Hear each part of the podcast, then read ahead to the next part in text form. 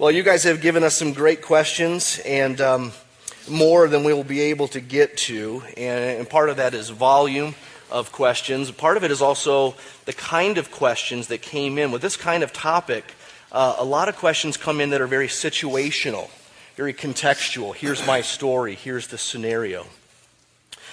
We won't answer those kind of questions, but here's what we'd like to do. We would like to answer your questions that won't get answered today in another format. So if you asked a question that didn't get answered, um, you won't get an expert like Paul Tripp or Timothy Lane answering it for you. Uh, but thankfully, but we at Desert Springs would love to, to answer it for you. We don't know who wrote in what question, right? Names weren't put to them and or contact information. So you'll need to submit it again if you want your question answered and we don't answer it here today. You can email us at info at desertspringschurch.org and um, one of our pastors will get back with you either with a phone call or email to talk to you about it and, um, and try to understand what's going on, especially if it's one of those kind of questions uh, that's situational. So let me ask you guys uh, why not answer questions that are uh, situational, that, that it's someone's story, it's a scenario? Why is that less than ideal to, to answer that in this kind of format? You know, I, I, I'm very aware that a conference with the topic that we have been dealing with will draw up out of people those kinds of questions. That there, we live in a fallen world. We live as flawed people in a fallen world. Uh, God's grace hasn't completed its work with us yet. And, and I'm very aware that there are people uh, who have been listening who are facing hard things. Mm-hmm. And as Tim was saying, they're not general, they're specific, they're concrete. Uh, yet, there are so many details that we don't know.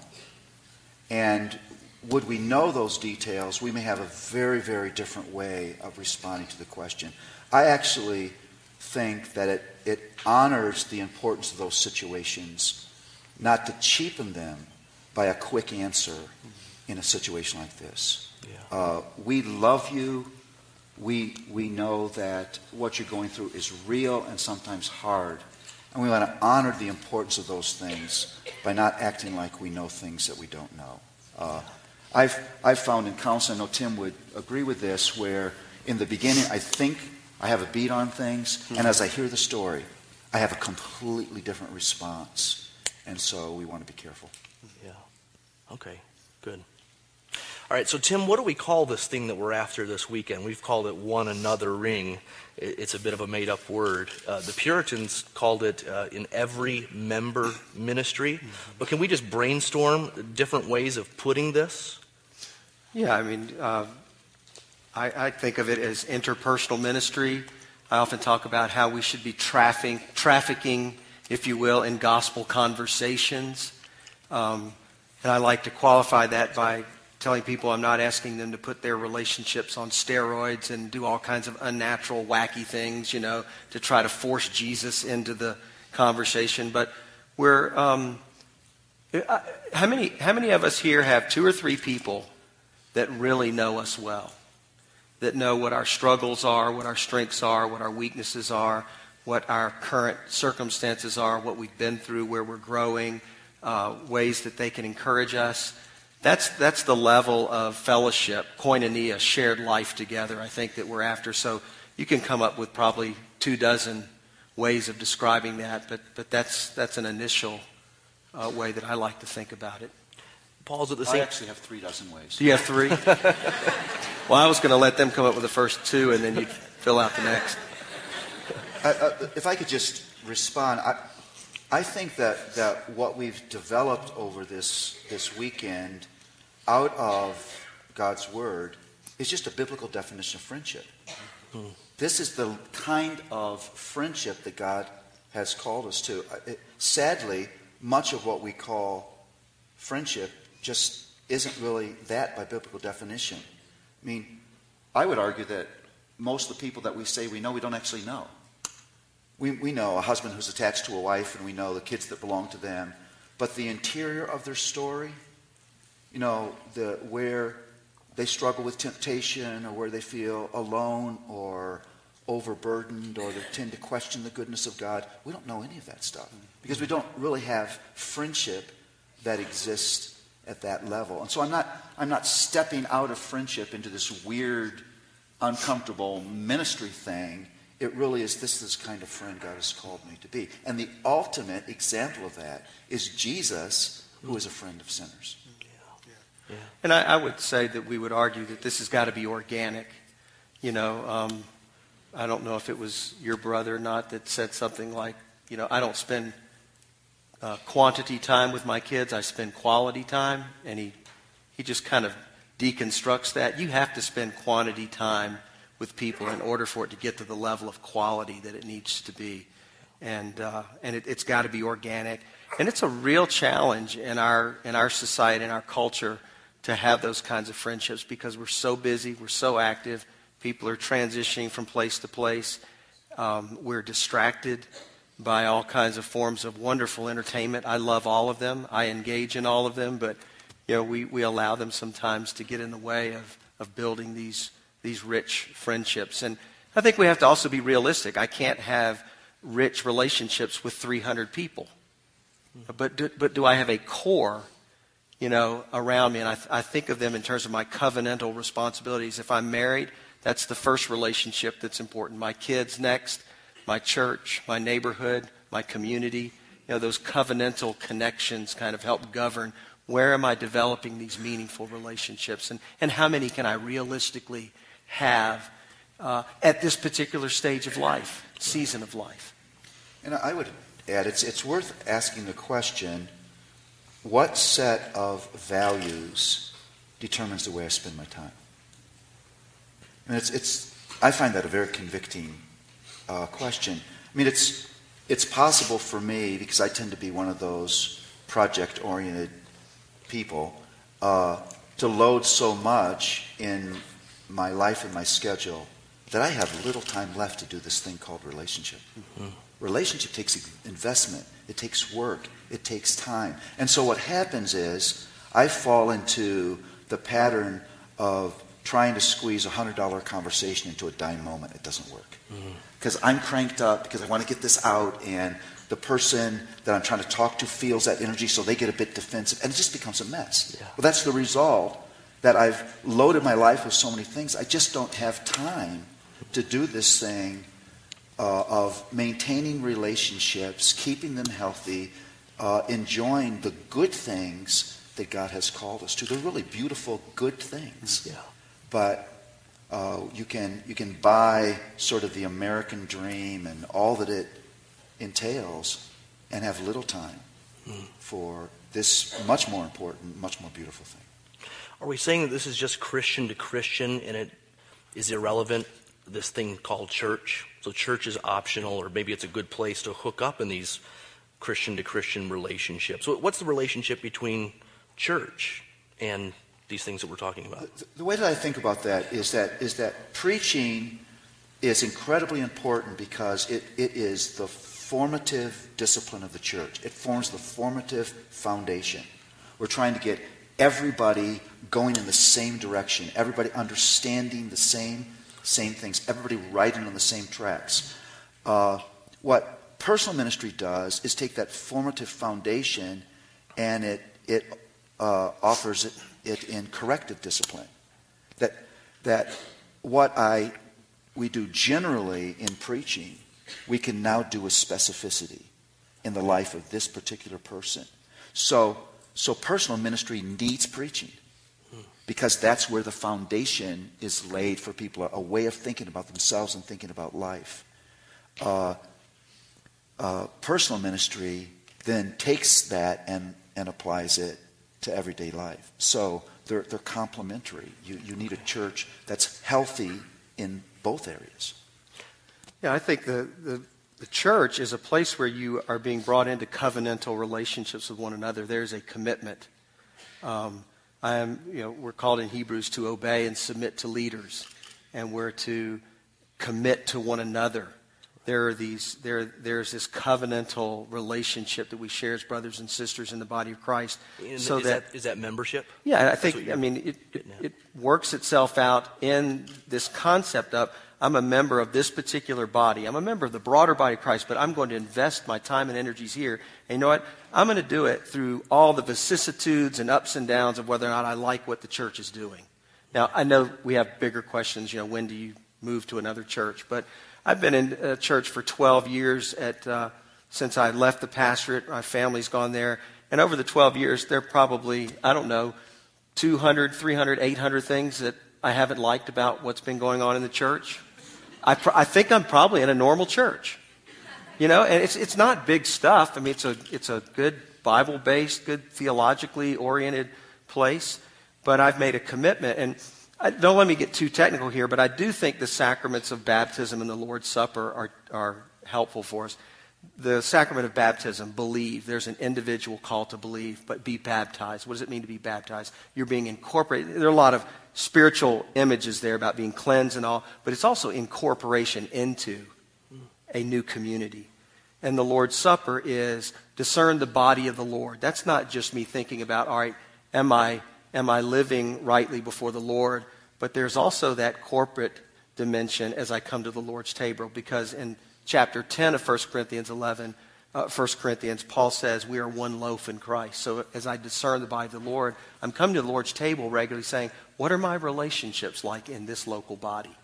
Um, so yeah, there is there's definitely church membership commitment, vows that one take to uh, to live your life and persevere in the context of relationships, even when you don't like what's going on all the time. The, the, the way that I think about membership is it's a localized and concrete way that I give myself, commit myself to the larger work of God's kingdom. Mm-hmm. What does it mean to seek God's kingdom? Well, here's what it means I give myself to the work of His church. I submit myself to the leadership of His church. I commit myself to the ministry of the church. It's all very specific and concrete. Versus this general kind of thing, you know, where we sing in a kumbaya moment.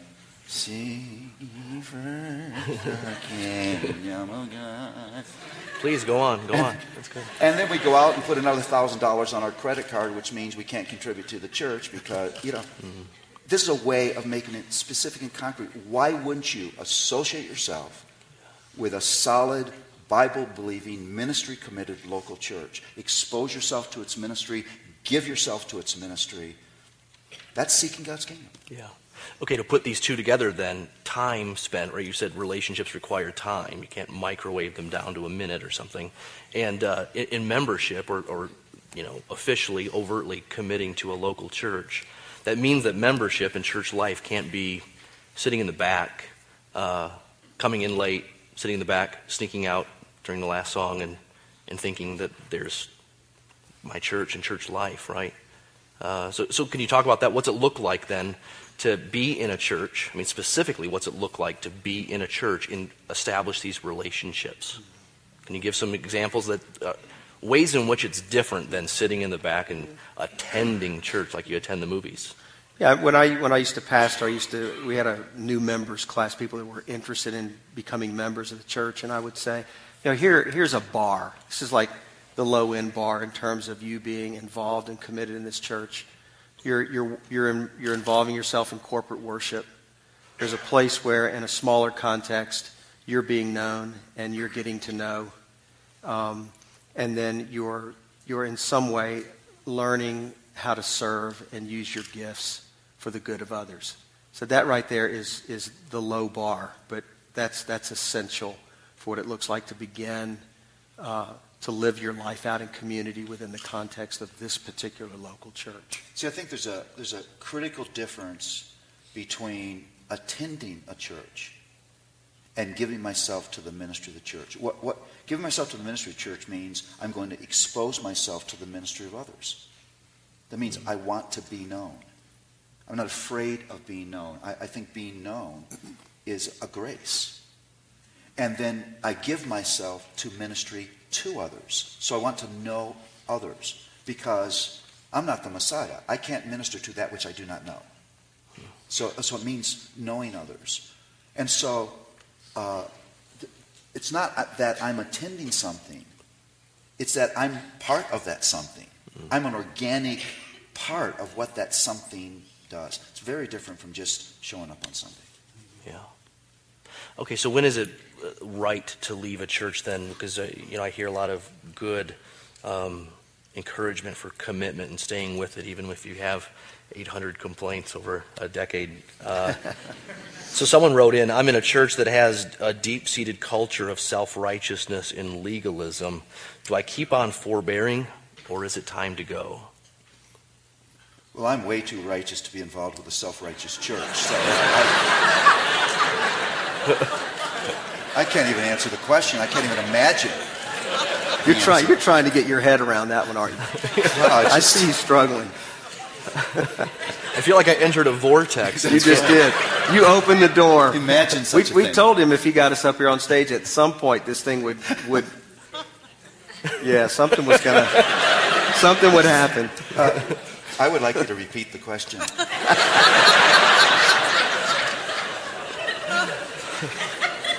How about you, Jim? What do you think? Just say you agree with me. I agree with Paul. You know, I, I actually think that that question is probably very similar to an individual asking a more complex counseling question. Okay. I'm, I mean, there, there's some good books that people could read on. Hey, here's some things to think about. I, I think in our our culture, and I don't think I'm saying anything new, that we are typically more consumer driven when it comes to church. We're there to see what we can get out of it, and it, you know that that's got to be challenged initially. And I think what Paul says and what I was saying in terms of here's a bar, that's got to be in place. But we we have to we have to commit and we have to understand that as soon as I enter into a local church, I've just added one more center to the mix.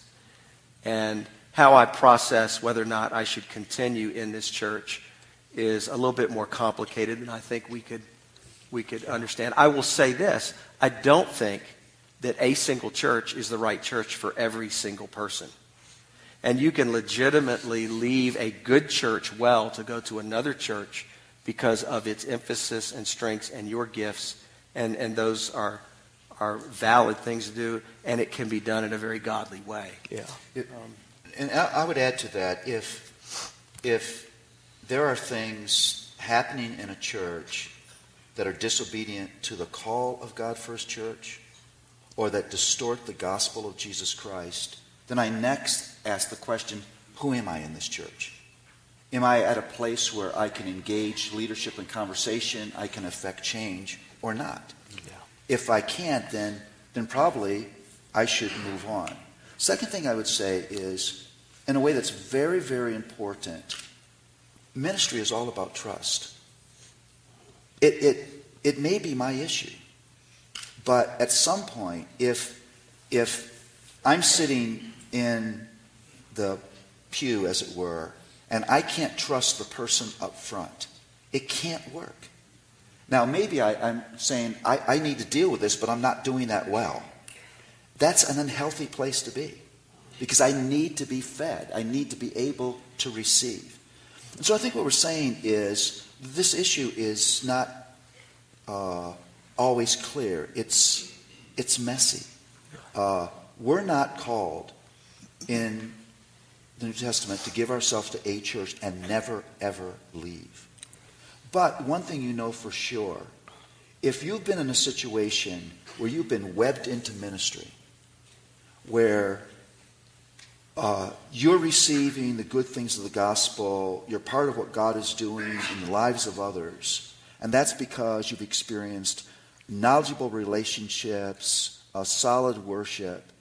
If, if you leave, it's going to be a while before you replicate that. You may be in a new church, but you're not going to have those knowledgeable relationships right away. You're not going to be webbed into ministry right away. You ought to seriously consider the impact of that. It could be a decade before you would replicate what you so quickly left. Yeah.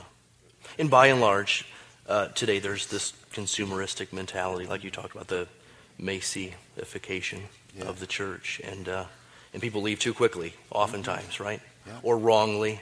Um, You know, maybe a, a good and godly way to leave begins with talking to an elder or a pastor. Yeah, I, I always appreciate as a pastor when uh, a, a couple or a family would come to me and say, hey, here's what's been going on. We're thinking about moving over to this church. We really like what you're doing here, but we feel like this is a better fit for us. And I would say, bless you. Go, go, and, go in peace. And uh, I hope you flourish and continue to grow in Christ. This, this church that I pastor is one of millions of churches in the world. I don't expect my church to minister to every single person on the planet. Yeah. You know. Yeah. Another thing I think could be helpful, and it's something that I've I've done. I'm in a situation where I'm not in leadership in a church. I'm involved with the church, and there are times when I have to go to somebody else who's mature, who's sitting there next to me in the pew, and say, here's what I'm thinking, here's what I'm seeing. Am I right? Am I hearing this right? Have I misunderstood something? Because uh, this is a theme of mine. You don't actually make those decisions based on the facts. You make those decisions based on your particular interpretation of the facts. That's how human beings operate. And so you may have missed something. Your interpretation may be wrong. It may be valuable talking to a mature person who's sitting down there with you are, and maybe you'll realize that you've just you've just misinterpreted things. Paul, at our uh, pastors Q and A luncheon on Friday, uh, just with a few pastors here in town, uh, you drew something on the board of concentric circles uh, related to layers of leadership and uh, responsibilities in the church. Really, it's a how uh, word ministry should be pervasive in the church. Could you just lay that out without having a dry erase board behind you? Can you just lay Yeah, that out if- for these if- folks? If you can follow this, I, I drew this picture of these, these concentric circles. In the inner circle is the pastoral staff. Uh, the next circle would be elders and deacons. The next circle would be uh, ministry leaders. The outside circle would be everybody in the church. You want everybody to be committed to the ministry of the church. You want everybody to be knowledge and trained in the ways of the gospel. Now, what this means is these guys in the center, because everybody's being trained, won't be just overwhelmed with ministry because they're trying to shoulder the whole ministry of the whole body of Christ because they have all these different people to refer people to. Let me give you an example. Maybe there's a person out here who's a fairly young believer, but they can be an encourager. They can walk with somebody, they can pray for them, they can encourage them. Uh, so these guys here have plenty of people to refer people to. They, don't, they won't get overburdened with ministry. It works the other way. The guys out here won't get over their heads trying to deal with things they're not capable of dealing with because they have all these people who are more mature than them to refer people to. So, together, the body of Christ is ministering. Everybody's involved. The immature people are not trying to do things that they're not yet able to do because there are people here who are active. The people in the center, the leadership, are not trying to shoulder everything because they have plenty of people to uh, mobilize. Seems to me that's the model that the New Testament is, is laying out. Now, if that's going to happen, there's three things that have to happen all the time. The first thing is everybody who comes into the church needs to be given that vision. They need to be told of their moral responsibility to participate in the sanctification of the people around them. That that's what they've been called to. And that vision we want to hold out all the time in small groups, Sunday school classes, preaching, whatever vehicle we have. Second, if you call, give people a vision, you need to call them to commitment. How about making structural life decisions to position yourself to be part of what God is calling you to do? For example, let's say there's a couple who's begun to give themselves that, commit, that kind of ministry. They've begun to realize their particular gifts. They're receiving ministry from others. And the husband gets an opportunity for a very cool job in a city across country. They don't actually need a bigger house. They don't need a better car. They don't actually need more money. Why wouldn't we have that conversation with them? Uh, why wouldn't we at least engage the conversation about why you're making that decision. Will that decision position you more to be involved in the larger work of the kingdom of God? Maybe you should say, it's a wonderful opportunity, but we praise God for what He's called us to. It is our life to be part of this. We're going to stay committed. Uh, third thing, as you're calling people to commitment, it's, it's sort of unloving and unkind to give people a vision and call them to commitment, and they don't know how in the world to do this thing they're committed to do. So you've got to train, train, train. I think Tim and I both have given our lives to this, but we believe the, the local church should never stop training people. You don't have a, a training class for three months and never have it again for five years. Because everybody needs to be trained so they can answer the question here's what it looks like for me to be part of what God is doing in the lives of somebody else. So we never stop giving people vision. We never stop reminding them of their part in God's work. We never stop calling them to structural life commitments. And we keep training, training, training. That is really wise. Uh, it made me think, you know, uh, Samson's strength was tied to the, his hair. Is it possible your wisdom is tied to your mustache? well, he's been saving that. Hey. It's, it's, not, I have to say this because it's not actually a mustache. It's a mutation. I have three of them on my back. so that was very, that was very hurtful. Ted has one on his knee. Runs in the family. My mom had one right here. It was so sad. We'd say, "Mom, shave. We're going out to eat." hey, you and I, you and I know that Ryan didn't come up with that line. No. Somebody, somebody had to give him that line. It Multiple actually, people. It actually came in, in the form of a question, and he stole it. Yeah. Well, a follow up question was is Tim, have you ever had mustache envy? I have. Working with Paul all these years. It, it was funny when uh, I left my church in Clemson, it was because of Paul. Paul, they were looking to add another pastor on the staff, and uh, when I left, uh, Paul came down and preached. And I think in, in the final service when I was there, right before I actually took off, uh, they gave me what was kind of a makeshift mustache that they taped onto my face because they knew I was going to work with Paul. It's kind of funny. It's very sad in ministry when your mustache is better known than you.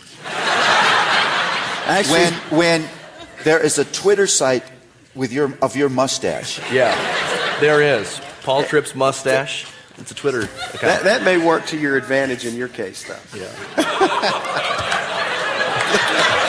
Some, somebody, somebody recently did an interview of me of an upcoming event that was just my mustache floating in the air. So I've now been pushed aside. It's my mustache that's doing the ministry. Well, as the moderator who derailed the train, let me bring it that's back. Right. And there are a couple other things I want.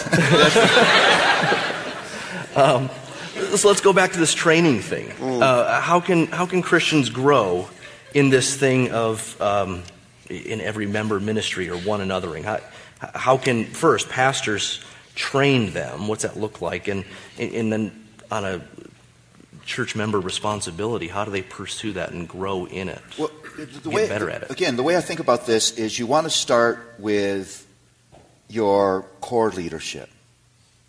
You want those people to be trained. You want that group to be the best mutual ministry small group in your church. You, wouldn't it be wonderful if people would look at that core group of leadership and say, if we could experience what they're experiencing, we'd be so excited. And that, that's like an infection then that moves out. And then you, you, you call people to that commitment and you make training opportunities regularly available. Uh, and, and I think it's important that you place that training not in this weird world of formal counseling. Yeah, where I have to sign up as a counselee and you have to announce that you're a highly trained professional. You, you, you stick that in everyday life.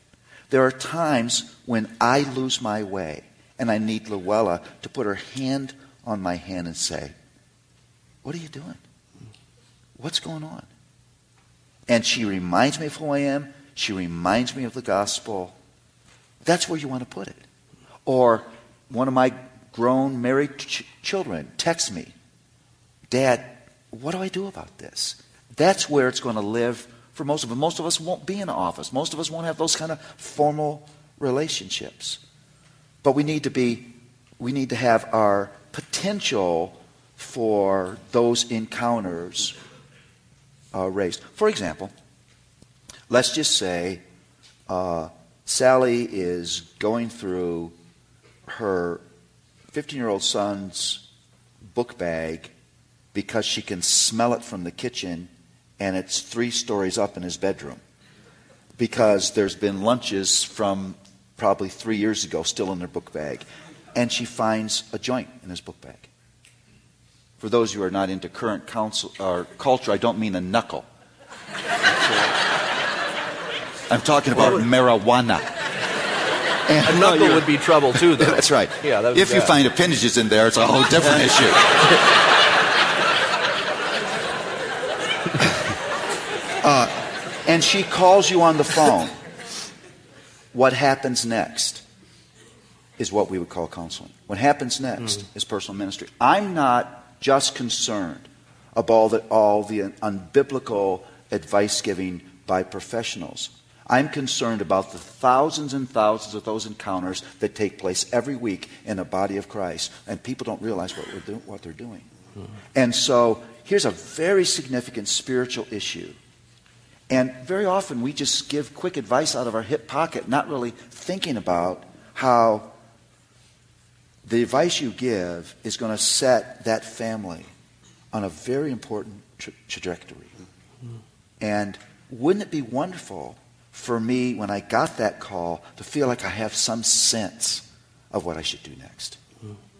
That's training.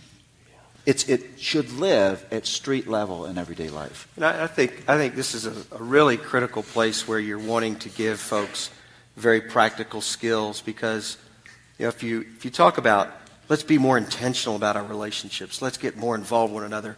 Typically, we're going to err on the side of saying, well, how do I you know point out the sin in this other person's life? Uh, how you know and, and so we we almost without realizing it encourage people to do awkward inappropriate things that are unloving and they think that they're actually doing what we've asked them to do to be more intentional and i would say three great categories to, to think about as, as people interact with one another within the context of the body of christ would be the category, category of the good the hard and the bad and whenever you're interacting in a relationship and you're getting to know someone, what are the good things that God is doing in their life? I want to lead there. I want to be on a scavenger hunt for God's grace and the mark of the Spirit that I see in their lives. Then I want to be listening to the hard things. What are the difficulties that they're experiencing? I want to be attuned to that. I want to be prayerful about that. I want to encourage them through those difficulties. And then we can talk about, you know, the, the responses, the struggles, and the giving in to temptation and sin. We can get there. But those are, I think, nice categories. And I mentioned this uh, during our break. If you look at John's letters to the seven churches in Ephesians, the only church that he starts with the bad is, I think, the church at Laodicea. Every other church, he starts with the good and the hard. And so, there, just as a practical paradigm for interpersonal conversations, I want to listen for and find the good in, in what God is doing in people's lives. I want to see the difficult, and then I want to be concerned about the bad, and how can I, even in those contexts, encourage someone to grow in grace. You know, I think what often happens with people as they're, they're going through difficulty, that the, the difficulty looms so large, it clouds their vision of God's presence and His grace. I was sitting uh, with uh, a family that you would say was a very broken, uh, rather chaotic situation, as they, and they were so discouraged. And as they told their story, I saw God's grace all over the place. Uh, But they didn't. And that's where I started. I, I started, I, I, don't, I don't want, I said to them, I don't want in any way minimize what you're going through, But I've been blown away by the grace of God this evening. I start talking about that. Husband has tears mm-hmm. streaming down his, his face. The, the wife reaches over and grabs the hand of her husband. They were holding on to that grace with both hands. Mm-hmm. That's what they needed that night. We were going to get to the hard stuff. Mm-hmm. But they needed to see that God is with us and in us and for us, and they had lost sight of that. Something to, to, add, too, that you guys uh, talked about this um, at lunch today. Uh, that part of the equation is just doing it, just doing it. So the training, very important, yes. There is a way to botch it, for sure, uh, to be less encouraging than you could. Um, but I think most of us feel like, oh, I'm not Paul Tripp. I couldn't figure out all the grace buttons to push, and I don't know what to say, and I, I don't have enough scripture memorized to be able to encourage here. Um, but but at lunch, you guys said just do it, mm. and I think that's part of it, part of the equation. Here, here's a skill that anybody in this room can do, and I don't care how old you are. You can listen to someone well, and you can say this after you listen well. How can I pray for you? That, that's biblical counseling. And, you know, that's not going after the jugular and what's the sin in your life and what's the idol. Listen, keep your mouth closed. You don't have to give advice all the time. You're going to have opportunities to do that as you build trust and relational capital. How can I pray for you? That, that ministers to people. I, that, when people do that to me, I, I, am, I am so helped and encouraged. When people say, Can I pray for you? How can I pray for you? That, that's, that's, I mean, uh, you know, it's not rocket science. It really isn't. And we want to kind of, you know, move quickly to this kind of formal counseling, professional skills, all that. Do we need to know all the current modern problems and diagnoses and techniques and things of that nature? But when it comes to everyday life, listening, how can I pray for you? And, and I would sort of repeat the theme of what I said today we're not people mechanics. Mm-hmm. It's not a I'm going to fix you agenda. It's it's how can I reflect the love of Jesus? How can I encourage uh, confidence in the Savior? So maybe the question is, what does it look like to love a person who's going through this? Mm-hmm. Maybe that would be just going over their house and babysitting the kids and saying, "Get out of the house." Uh, maybe that's just uh, a card that says, uh, My heart is for you. I have a sense of how hard this moment is for you. I'm praying for you. I mean, just asking that simple question what does it look like to enter into this situation with the love of the Lord Jesus? And is this just when there's sin that needs confrontation, or just when there's a problem that needs comfort? No, because you're, you know, you're, you're building relational capital all the time. I, I said it this way again in our, our lunch conversation. It's too bad we couldn't fit all of you in the room.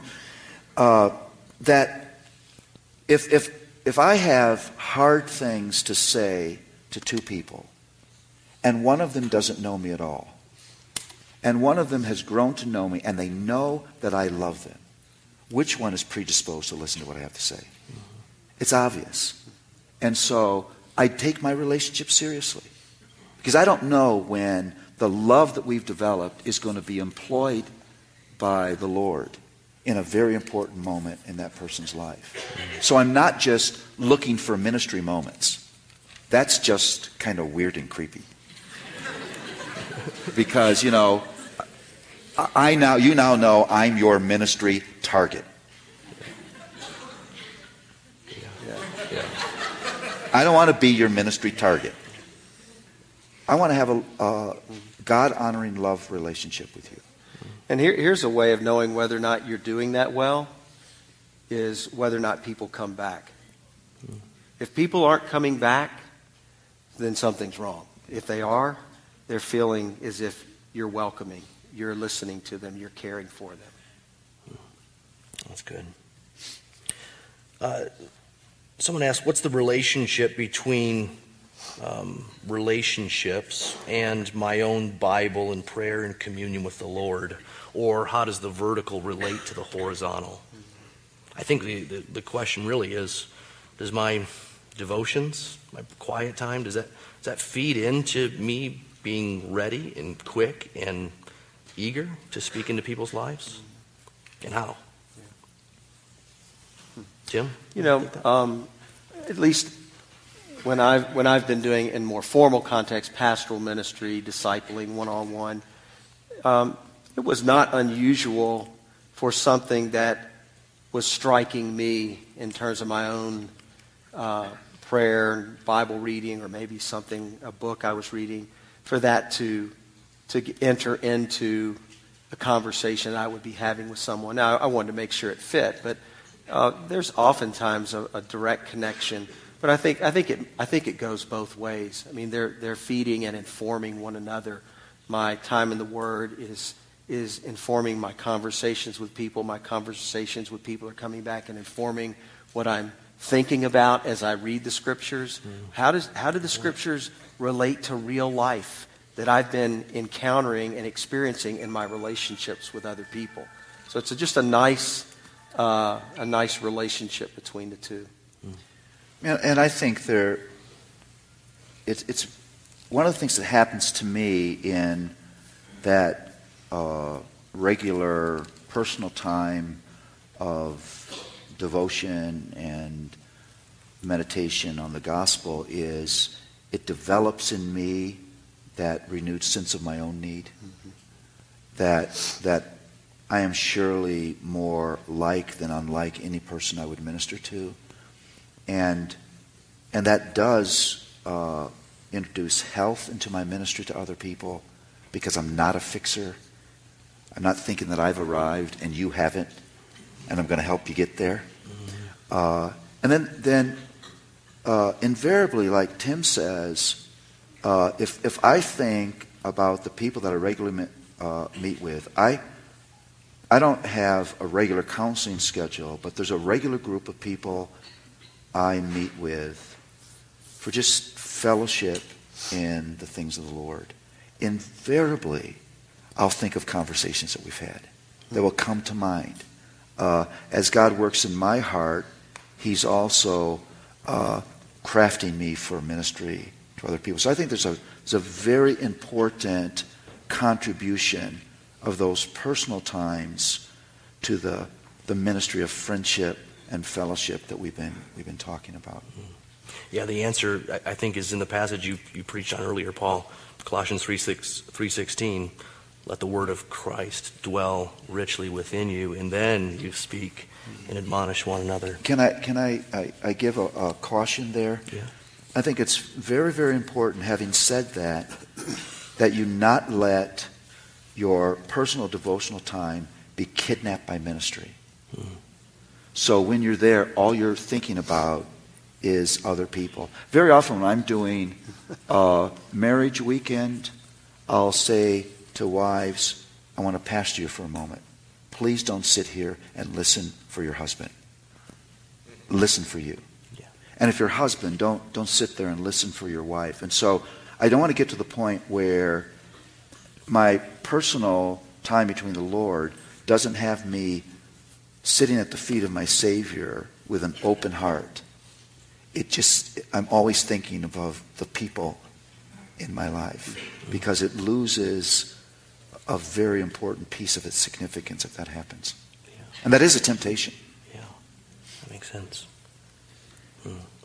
Someone asked the question Is there a category of deep, close, godly relationship for which there's uh, little conflict? Is it possible for a relationship to grow and for it to be godly and uh, to be pretty easy and peaceful? Because guys just, or guys and girls, or husband and wife just get along? Not if it's with me. Okay.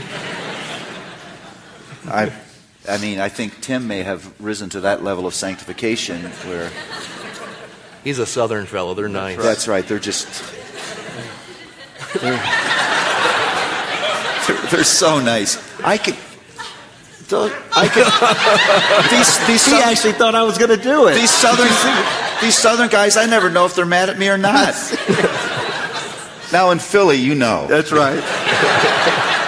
There's no doubt. Uh, you know, look, I, I think that that by God's grace, incredible transformation can happen in a relationship. I, I think of where Luella and I were in our early days. Ah. I, I mean, there are times when I look in at that couple and I think it's hard to imagine it's the same couple. And there's a way in which now there's an easiness to our relationship. I didn't say sinlessness, but we get at confession and forgiveness so much more quickly. Uh, we de escalate things so much more quickly. Praise God for that. Would I say our relationship is completely conflict free? No. Uh, but we really do celebrate uh, the wisdom of God's Word and the presence of His grace in our marriage because it's rescued us from us. Um, and, and so we've developed a, a, culture in that relationship where we're, we're just not afraid to go after things as we once were. Uh, I can remember the early days, we, we took seriously that passage that says, Don't let the sun go down in your anger. And so we'd be laying in our bed, propping our eyes open, waiting for the other person to confess first. we had more sleepless nights just out of stubbornness. And, and, and now it, it's just not like that. So it's, it's that balance. Uh, are we free of sin? No. Have we grown? Yes. Is there room to grow? Yes. Yeah. And I would say that we need to grant ourselves room for differences in terms of temperament, how we're hardwired. You know, our personalities are different. To, you know, you might have a couple that's, that lives more out loud than another couple. And, you know, there, there's, there's no one couple or relationship that's, that's normative. The question that you're looking for is, is there growth in grace? Are you seeing more and more the fruit of the Spirit? That, that's what you're after. It's not, how come my, my relationship with my spouse doesn't look like Tim and Barbara or Paul and Luella? Um, it's, are we as a couple, given who we are in terms of how we've been hardwired temperamentally, our own unique sins and struggles, our sufferings, our history, all of that, how are we together growing in, uh, in grace and uh, I think that means sometimes that, that conflict between couples is going to look different. I know a couple that works at CCEF, and uh, what conflict looks like in their home is when she asks him to do something and he raises the newspaper to avoid having to look at her. now, that's very different than what conflict looks like in my marriage. All right, my wife and I are much more verbal, and, and, uh, but he would say there's really no difference in kind there may be in degree, but it's the same struggle. There's that same conflict going on, but it just looks differently, I think, from couple to couple, from relationship to relationship. But I would add, even, even within a relationship, let's say marriage, the two people may have different ways of going after those things that are within biblical boundaries. So Luella would be slower, more contemplative in her way of dealing with things. I want to get at it. Mm-hmm. I mean, there, there was one moment when uh, I'm, I'm, sort of saying, we got, we got to deal with this. And she walks into the kitchen, and I follow her and I say, we got to deal with this. And she walks upstairs into the bedroom, and I follow her and say, we got to deal with this. she walks into the bathroom, and she finally said, I'm trying to get away from you. you're, you're not getting something here. And she, was, she wasn't being mean. She was just saying, I need space. I'm committed to deal with this thing. Uh-huh. But this is not the way I do it. And I've had to learn not to ask her to deal with those things in the way that I would deal, deal with it. Mm-hmm. She's just as committed to deal with those things in a biblical way. But the nuance of that is different from me. Mm-hmm. Yeah, that makes sense. All right, well, let's talk about forgiveness. Uh, Tim, your your message uh, just a, a, little bit ago um, probably raised some questions for people. They're probably wishing that they could have submitted questions after that talk and not before. Um, so, forgiveness isn't forgetting, and forgiveness isn't the same thing as reconciliation, and forgiveness isn't the same thing as trust. Suppose someone here says, uh, you just obliterated everything I think about when I think about forgiveness. I think of forgiveness as being this blanket and it being unconditional. And uh, really? Really? I mean, c- can you just go at it again? Kind of maybe give a, a, a buttress defense for what you Well, said just a little bit ago. Yeah, I think I'm just trying to, to highlight the horizontal piece is a little bit more complex than the vertical in, some sense, you know. And whenever you're dealing with another person, issues of trust, um, issues of not forget, you know, of always remembering what was done to you, those things are much more nuanced and complex. And I think Scripture certainly uh, uh, speaks to that. And, and uh, I think the, the passages that I referenced, particularly clarifying that Jeremiah 31, 34, I will, I will, you know, separate your sins from the east and west, and I will remember them no more. Just really getting a sense of what that word remember is. It's not a memory word, it's a covenant word, it's a promise word. Um, I, I think it's important to nuance it that way because I think it's much more realistic and true to how God made us as human beings and the reality and the, the dynamics of, uh, of sin and, and how they play themselves out. Do you think some people think that they struggle with for, uh, forgiveness because they think it means total forgetfulness? Sure. Yeah, I, I see it all the time. Um, And, and let me give you an illustration. Let's, let's pretend that I'm, I'm in a business with a brother in Christ, and I discover that he has embezzled a major amount of money that have put the business at risk. Now, I forgive him. I vertically let go of that offense and trust it to God. I don't treat him vengefully, but I realize that he, in, in ways that are very significant, is enslaved to material things. That he's attached his identity and meaning and purpose to material things. And that war is still going on inside of him. And so I cannot entrust any longer my financial well being to him. It would be unwise. In fact, it would be not loving to him mhm. because that would tempt him more. He would have more wherewithal to do the same thing again. So, in that way, you could argue that not continuing the business together is an act of forgiveness. I'm loving this man, I'm ministering to him, but I'm also being wise in terms of the call of God to be a good steward of the resources God has given me. I'm not unforgiving. I care for that man. I want the best for him. I want God's best for him. But we can't do business together right now because there's still a spiritual war going on in his heart that I don't have the power to remove. I think we're often in those situations. And I think it does become very confusing when you say, if you forgive a person, you'll always be fully reconciled to that person in the way you were before the offense. It's just unwise. This side of eternity, that's not always a wise choice. I actually think that's what Jesus is getting at in that complicated, you know, if someone slaps you on one cheek, turn the other. Um, if uh, he takes a tunic, give him another.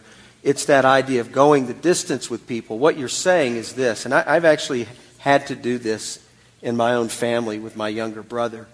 Um, I had to say, I love you. I'm committed to you. I want to have a relationship with you. And I'm not closing the door on the possibility of us having a relationship. And when you're ready, I'm ready. That was me turning the other cheek. Hmm. I'm saying, I'm still here. You know, I'm not going to shut the door on this relationship.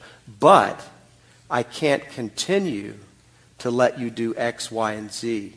It wouldn't be loving. It would not be uh, the proper thing to do in relationship to my wife and kids. Uh, and, and so, you know, I want you to hear me loud and clear. I love you. I'm here. When you're ready to do the relationship right and us have a meaningful relationship, I'm, I'm all in. I'm all in. I, I think of, of it this way that the, the love of forgiveness includes refusing to return to that cycle of evil again. Because that's not good for you. That's not good for me. That's not honoring to God. Now, if we could be in a different place, I'm all in. This is not an act of vengeance. I don't want to hurt you. I'm not saying, you treat me this way, you don't get me anymore. But I'm recognizing that what is necessary for us to have a relationship is not presently here. That's a grief to me. I would love to love to be able to return to that, but it's not always the case. Speak to someone who hears this and thinks, "Oh, good. I, I guess I do forgive that person," uh, it, and yet wall is up, and uh, they really haven't. So, so now they've, they've used this as an excuse to say, "I forgive you." Deep down in their heart, they still hate the person. Well, I tell you what I what I immediately think as you began talking is, don't try to make that assessment by yourself. I am s- I am so easy easily able to swindle myself. you mean the person who's Yeah. thinking they forgive right. the person? I'm they so shouldn't- a, I'm so able to recast something as forgiveness that's actually vengeance. Get to a mature person, get to your pastor, and uh, talk through what you're feeling, what you're doing, because what you may think is forgiveness may actually be holding on to the offense. It may be vengeance. Uh, sometimes it's, it's, it's nearly impossible for me to clarify my, atten- my intentions by myself. Uh, I had a moment like that where it was very critical, and I went to the five people that know me the best that could just weigh in. And I just got a unity of response that let me know, know what I needed to do next. Mm, I couldn't have done that by myself. I was too close. Mm-hmm. Uh, that's a, and by the way, that's a great application for what what we're talking about when we talk about one anothering. Mm-hmm. Um, being willing to seek out godly counsel when you know that they might tell you what you don't want to hear. Mm-hmm. You know, I like to surround myself with people that are going to kind of, you know, feed me what I need to hear, what I want to hear. But saying, I, I need to open myself up to uh, other counsel, people that are going to potentially see this differently. It's going to be painful for me to let go of what I think is right and what I've convinced myself is true, but I need to be, I need to be humble enough to put myself in that situation. I tell you, I don't, I don't go there naturally, and, and, uh, but it is, it is a mark of the Spirit at work in a person's life when they're willing to do that. What I like to do is get counsel from people, but I tell them the story in a way that they are inevitably going to exonerate me. Sure. Yeah, and you say, surely as smart as you Yeah. are, you'll agree And this idiot, you know, you go on. uh, kind of related to that, uh, someone wrote in, we know that hearts are, are sinful and, and sneaky and deceitful. Um, but is it possible to be too introspective and too suspicious, um, and then to to be too negative or constantly negative in our assessment of ourselves? That, that is a great question. I do how people change seminars all the time. And I, I typically say there are two types of people here swinging in different directions on the continuum. There are unreflective activists, people that just like to be busy, and they're probably thinking, oh, Tim, you're complicating Christian life. We've got you know, people to win to Christ. We need to get out there. There's work to do. The culture's going to hell in a handbasket. We've got to win people for Jesus. And then on the other end, though, you have what you might call the morbid introspectionist. And they're going to tend, whether they're hardwired temperament, temperamentally, whatever has uh, potentially happened to them, they struggle in that way, they're going to tend to just continually turn inward. And, uh, and there's a real caution, I think, as we think about self examination. And, and the Bible's very, very clear. Psalm 139 Search me, O God. Um, Philippians 2 Do nothing out of selfish ambition or vain conceit. What's Paul saying? Make sure your motives are pure. So he's asking us to look within. And uh, I think that the, the two things that need to be a part of godly self reflection and self examination are things that move you outward in two directions. Um, and that first movement outward as you look inward and as you see your own struggles and weaknesses and sins is you are immediately moving outward to Christ for grace. If that's not happening, then, then we, have, we have some issues.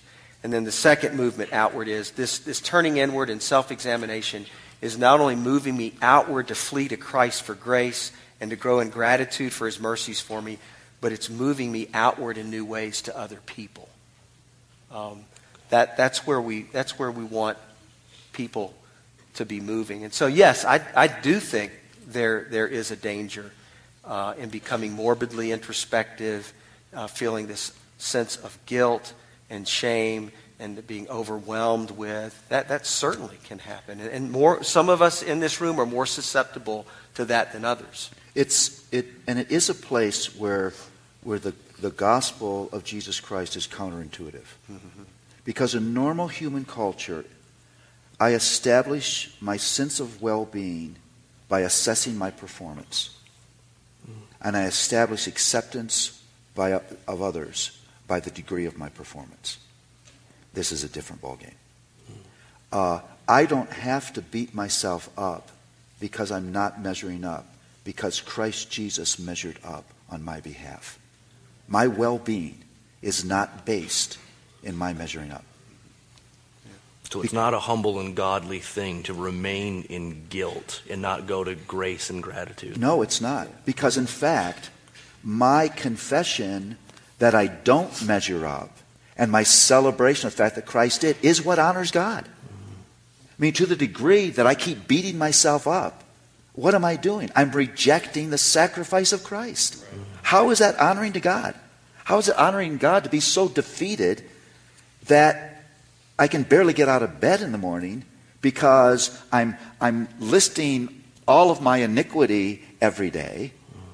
How is that? I mean, that's, that's the exact opposite of the gospel. The gospel is that uh, in the face of the impossibility of my ever measuring up to God's standard, Christ did that for me. Now, that doesn't mean I don't care about growth.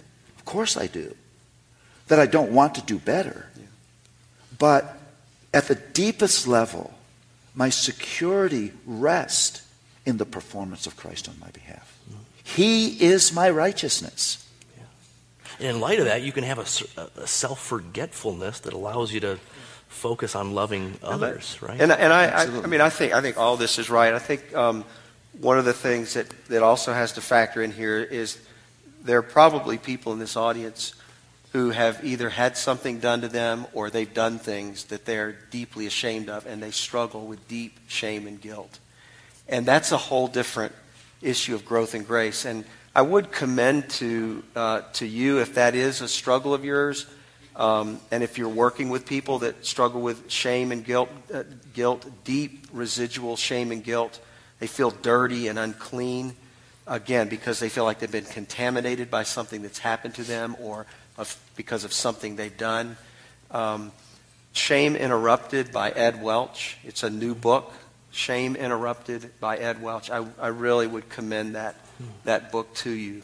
Um, it, it really does a nice job, I think, of addressing uh, the, uh, particularly the shame side of the human condition and uh, the impact of sin and suffering that, uh, that we, we experience. So. It's good. Uh, looking outward to people now, other people, um, not just ourselves. Someone asked, is there a point when you're trying to speak into another's life when all you get in return is uh, manipulation and meanness? Um, does the proverb, do not answer a fool according to his folly, fit into this whole equation of our relationships with others? How, how does it, Lord? You know, sure you, you got to recognize futility. Uh, you, you have to recognize your limits, that there, there is a moment where you've said everything you can say. And uh, that what you do after that almost begins again in the category of trying to do God's job. You're going to do whatever is necessary to get change in a person's life. And, and I think when you're there, it begins to go dark. You, you actually may deepen the trouble. You're, you're on somebody like skin and you're looking at it for every opportunity, and it just becomes uh, uh, oppressive. Um, now, that doesn't mean I give up because I believe in the power of Almighty God. I, I have to share this example. My grandmother was a dear, sweet believer. She was blind. And uh, she memorized extensive portions of Scripture just by listening to them on tape over and over again. Uh, she would, she would every day, she said, I, I travel the country praying for all of my children and grandchildren and great grandchildren, but she was married to a horrible man. He was angry, he was abusive. Uh, you couldn't imagine living in that relationship. And she got to a point where she knew she couldn't talk to him because it would just make him violently angry. And so she decided she would live the life of Christ in front of this man. He came to Christ at 76. And at his baptism, which I will never forget, he said, I could argue against the theology of the church. I could argue against his programs. I could say it was just a money making machine because the offering was always central to the service. But he pointed to her, she couldn't see him do this, he pointed to her and he said, But I could not argue against her life. First And- Peter 3. Yeah, and he said, Finally, I said to myself, I want to know the God that this, this woman knows. And I, I would say that right there, taken to a whole different area of life, is the lesson for parenting teens. You, you, you are growing in wisdom to know when there's a moment of teachability and when you need to back off. I often say, because I, I tend, Paul, I'm like you, I want to get in there and deal with it. I, I typically say for me, oftentimes with my kids as they've gone through the teen years, the most godly thing I can do as a father is shut up. That, I mean, I just have to be that, that confrontational with myself. I just need to close my mouth. And I need to be patient. And I need to say, you know what? I may not get to deal with this now. There's a pattern. I am concerned. But maybe a week from now, maybe a month from now, maybe a year from now. But this whole issue of, of uh, choosing your moments wisely and not always feeling like you've got to insert your opinion into the mix to make sure everybody knows that you're right and they're wrong. Yeah, Yeah. and think about this. Uh, you may be riled up. It's not good for you in that moment. They're riled up. it's not good for them in this moment. God's good. This person lives with you. You'll get another opportunity. That's right. That's right. They're not going anywhere. You're still feeding them. That's They'll be right. Good. Uh, for those of you who don't know, Paul has a book on uh, parenting teenagers called Age of Opportunity. Um, I, I would heartily recommend it, not hardly recommend it. Thank you for that help. Yeah. Well, on that note, why don't we wrap this up? Um, many thanks to you guys for your ministry among us this weekend. So helpful. Can, can I say something?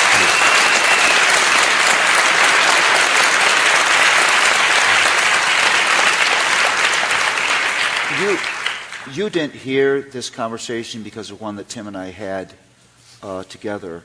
But I think it's important to say we are both very aware that it's much easier for us to communicate this stuff than to live it. Uh, we're not grace graduates. Uh, these truths are precious to us because we desperately need them ourselves. And, and I would say if you, if you think of praying for us, pray for that. Pray that we would be, by God's grace, men who, who live what we teach all the time. And don't leave with some preconceived notion that you're a wretch and we've got it all together. Um, spend a little time with us. it won't take long. It- I promise. It won't take long. You'll be really encouraged. Well, thanks so much, guys. We've been helped indeed.